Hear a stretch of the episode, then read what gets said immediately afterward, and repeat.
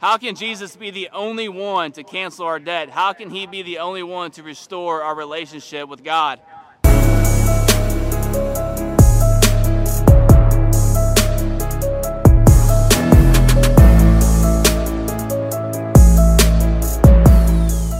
My name is Chase with Send It for Jesus.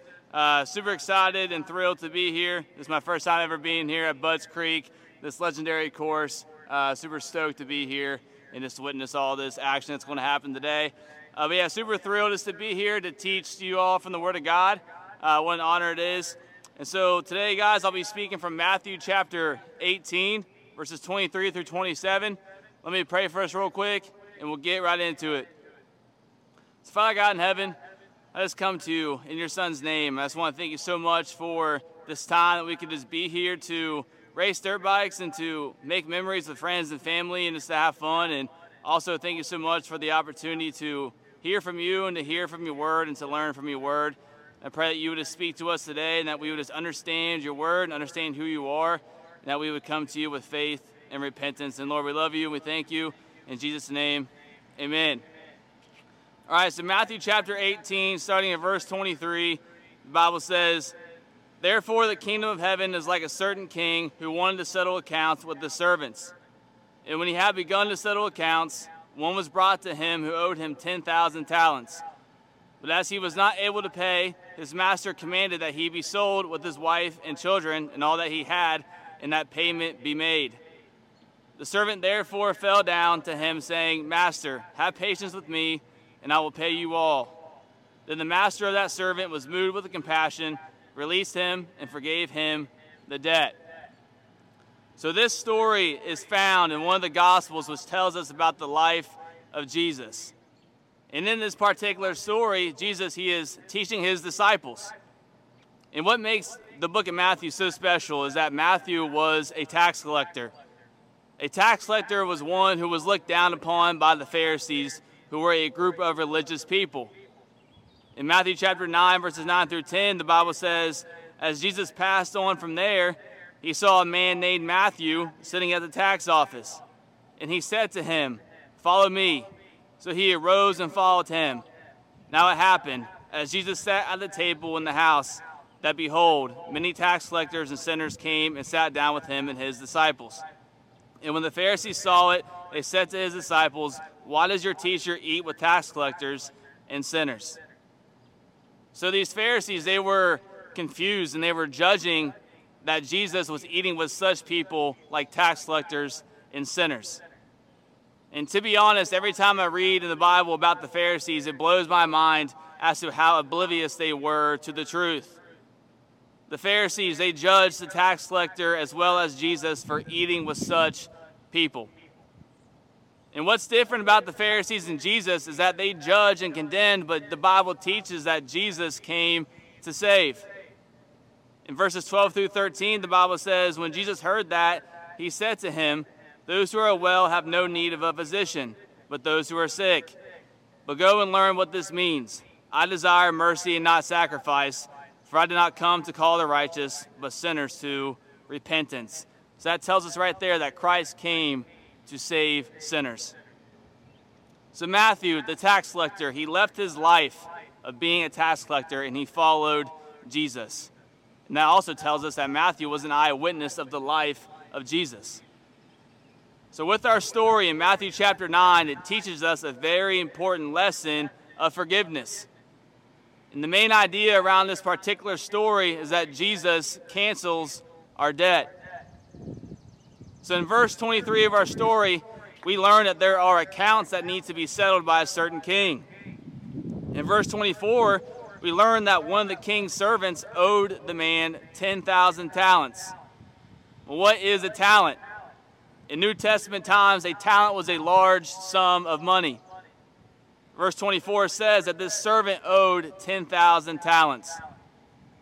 In verse 25, the Bible says, but, but as he was not able to pay, his master commanded that he be sold with his wife and children and all that he had so that payment would be made. But we, so we learn that the servant was not able to pay the debt. Well, why was that? Why was the servant not able to pay the debt? Again, the servant owed his master 10,000 talents. In New Testament times, a worker would get paid a denarius, which was one day's wage. And one talent is equivalent to 6,000 denarius. So if you take 10,000 talents, which is what the servant owed his master, and you times that by 6,000 denarii, which is the equal of one talent, the sum you get is 60 million. So the debt that the servant owed his master, it was impossible for him to pay off. Which is why in verse 25, the Bible tells us that the servant cannot pay off his debt. Verse 25 teaches us that his master commanded that he be sold along with his wife and children and all that he had so the debt could be paid. However, in verses 26 and 27, we learn that the master forgave the debt. The Bible says, The servant therefore fell down before him, saying, Master, have patience with me, and I will pay you all. Then the master of that servant was moved with compassion, released him, and forgave him the debt.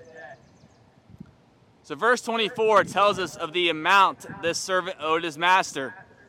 We learned that his debt was massive and it was impossible for him to pay off. No matter how much this servant worked, he couldn't even come, pl- he couldn't even come close to the amount that he owed his master. Verse 25 tells that the servant's master commanded him and his family and all that he had to be sold in order for the debt to be paid. So we learned in those two verses that no matter what the servant sold or did, the debt could never be paid because of how large his debt was. It was impossible for this man to clear off his debt. But verses 26 and 27 teach us that the servant cried out to his master, begging him for mercy. The servant knew that he could not pay off his debt. He knew that it was an impossible amount to clear off. The consequence was losing everything. And so he begged his master for mercy. The servant understood the magnitude of his debt and the impossibility of being able to pay it off. And we learn and we can picture the servant's master kindly picking him up off the ground and saying, Servant, your debt has been paid. Your debt has been forgiven, your debt is canceled. The master was moved with compassion, like verse 27 says. In that word compassion, it means to have sympathetic pity and concern for the sufferings and misfortunes of others. So the master was concerned for his servant.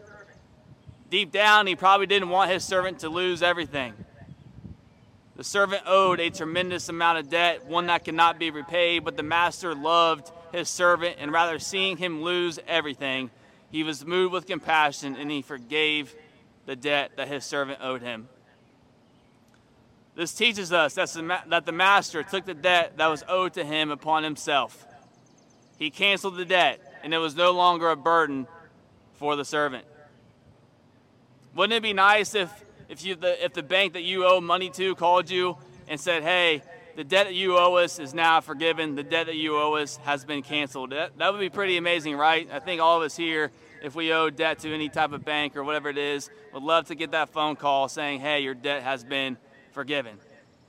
The stress would be gone. The, the heavy weight of knowing that you might not ever pay off this debt would be gone. The burden that you would carry would be relieved.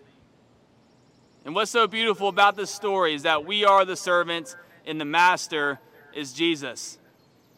Well, why are we pictured as the servant? We are pictured as the servant because we are indebted to God for our sin against Him. Sin is what? Sin is the breaking of God's law. Sin is doing what is wrong in the sight of God. And sin is the separation between us and God. We must understand that there is a standard of morality given to us by God. If there was no standard of morality given to us, and if we all just made up our own standard of morality, then we would never know the distinction between right and wrong. But God has indeed given us a standard of morality to live by. And by living by that standard that God gives us, it draws us closer to Him and we become more and more of who He created us to be. But with sin in the world, with sin in our lives, with us breaking God's standard of morality, we are in debt to God. We are essentially imprisoned because the debt we owe is too large to pay, just like the servant in our story, and we are bound to lose everything because of the separation between us and God that sin causes. However, the story does not end there. The story does not end in verse 25 when it says we will lose everything. The Master, Jesus Christ, he looks at us and he says, Your debt has been canceled. I see comments on social media quite often where people believe that God only put us here on earth to punish us. I read comments like that and it makes me sad because that's so far from the truth. God did not create us just to punish us. God created us in His image, God created us in His likeness. He created us for His glory, He created us to do good works, He created us to be with Him for eternity. With God, it's life everlasting, and that's what God created us for. We must understand that there is more to life than just existing and eventually dying. In the book of Psalm, chapter 16, verse 11, the Bible says, You will show me the path of life. In your presence is fullness of joy. At your right hand are pleasures forevermore. Ecclesiastes chapter 3, verse 11 says, He has made everything beautiful in its time. Also, He has put eternity in their hearts, except that no one can find out the work that God does from beginning to end. So, in every human soul is a God given awareness that there is something more than this transient world, and that something more is eternal life with Him. We are in debt to God. So, how can we be with Him if we owe Him a debt that is impossible to pay? Well, to answer that question, we must look to the cross. The cross that Jesus Christ died on. The cross that tells us the story isn't over. The cross that cancels our debt and forgives us of our sin.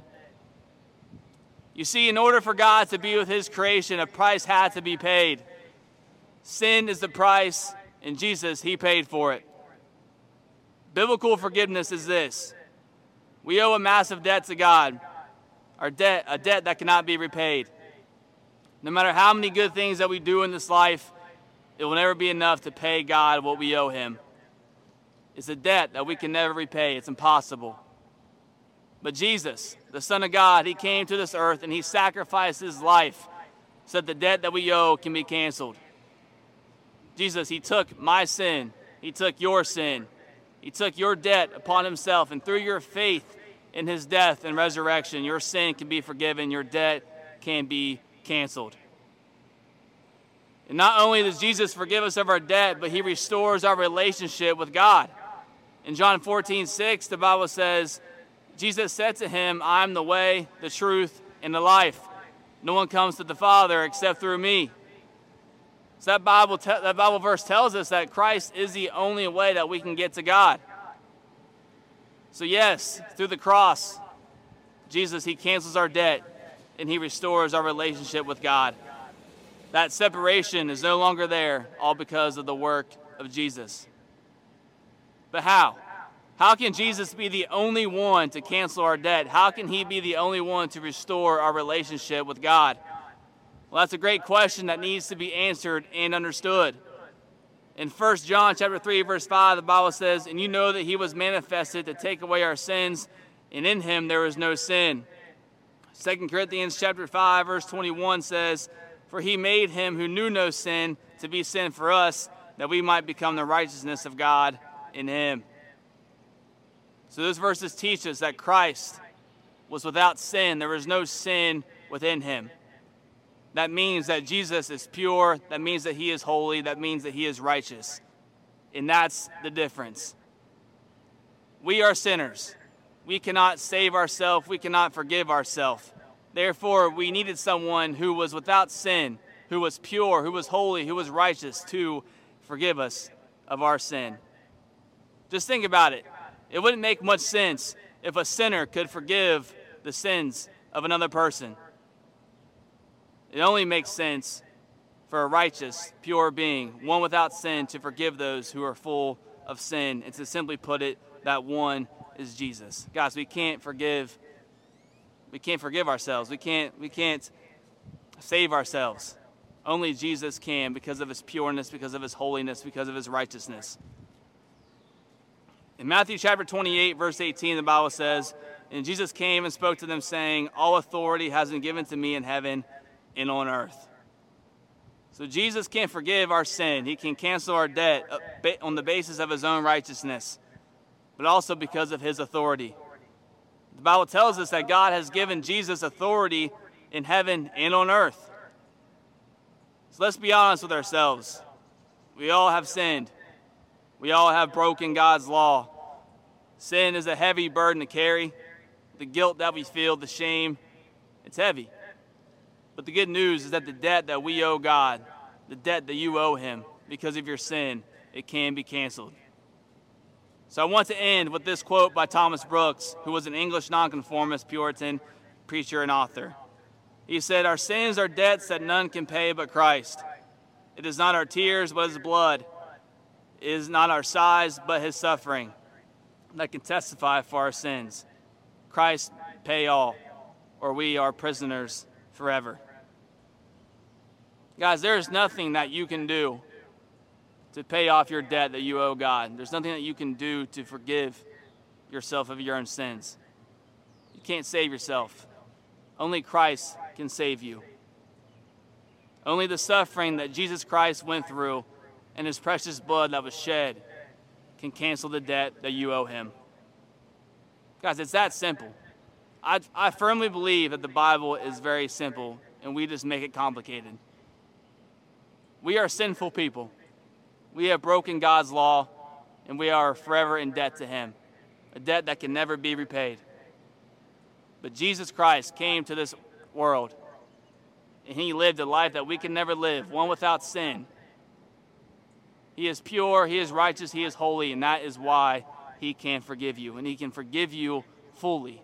It's not a temporary forgiveness, it's not a half forgiveness, it's a full forgiveness that lasts forever. So if you're here this morning and you're listening to this right now and you have realized that yes, you have sinned against God, that you have broken his law, that you are forever in debt to him because of your sin, and you know that you can never repay it. But you want to be forgiven. You want your sins to be erased. You want your debt that you owe to be canceled. If you want that for your life, if you want to be forgiven, you want to be saved, if you want that for yourself, because at the end of the day, you must choose. Because God, He's not going to force you. You must choose if you want to receive forgiveness or not. So if you do, here's what the Bible says. In 1 John chapter 1 verse 9 it says if we confess our sins he is faithful and just and will forgive us our sins and purify us from all unrighteousness. Acts 3:19 says repent then and turn to God so that your sins may be wiped out and that times of refreshing may come from the Lord. In Romans chapter 10 verses 9 and 10 says if you declare with your mouth that Jesus Christ is Lord and believe in your heart that God raised him from the dead you will be saved. For it is with your heart that you believe and are justified, and it is with your mouth that you profess your faith and are saved. So, guys, that right there is how you can be forgiven of your sin. That right there is how you can be saved. You must first cry out to God for mercy, and you must confess your sin to Him. You must humbly confess to God that you have broken His law and that you have sinned against Him. And then that word repent, that means to simply just turn away from your sinful lifestyle and turn to God. It's being committed to living your life for Him and being done with the world. And then declare with your mouth that Christ is Lord and believe in your heart by faith that God sent His Son Jesus Christ to this world and that He died on the cross and that He rose from the dead.